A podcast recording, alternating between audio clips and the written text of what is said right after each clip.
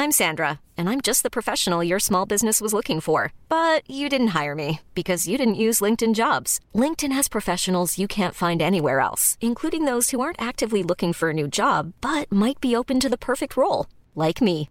In a given month, over 70% of LinkedIn users don't visit other leading job sites. So if you're not looking on LinkedIn, you'll miss out on great candidates like Sandra. Start hiring professionals like a professional. Post your free job on linkedin.com/people today. Oggi vi racconto una bugia.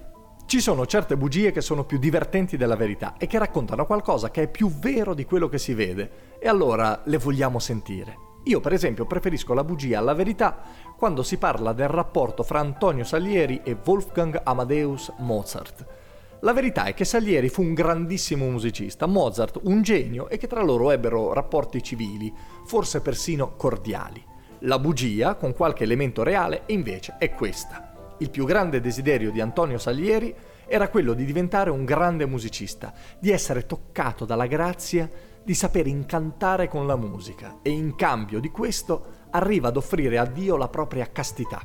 Il Signore sembra accontentarlo, tanto che il musicista italiano diventa compositore e Kapellmeister alla corte di Vienna. In breve tempo diventa il compositore più famoso d'Europa. Fino a che a Vienna non arriva Wolfgang Amadeus Mozart. È sfortunato Salieri, perché è un grandissimo, ma è contemporaneo del più grande genio musicale di tutti i tempi.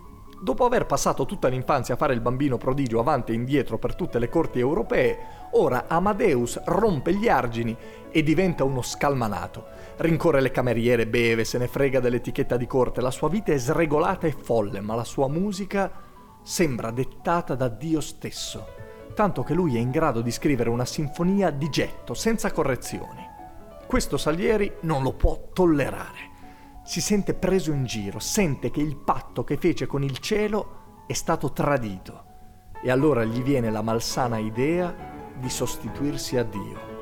Si racconta che chiese a Mozart di scrivere un requiem che Amadeus non sapeva sarebbe servito proprio per il suo funerale.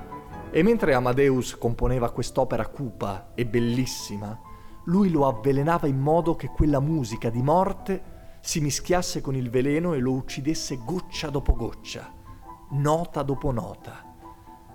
Come detto, la storia vera non è questa, ma quella che ho raccontato, scritta per la prima volta da Alexandr Sergeyevich Pushkin, è bellissima e merita di continuare a vivere perché spiega in modo mirabile come il talento sia un dono democratico. Si può coltivare, migliorare, rafforzare, ma non si ottiene attraverso scambi, patti o comportamenti morali. Non è una tangente né un premio per bravi bambini, è un dono che la natura dà secondo criteri incomprensibili e saggi che esistono da quando esiste l'uomo. E sono qui come a testimoniare che oltre quello che si vede c'è molto di più.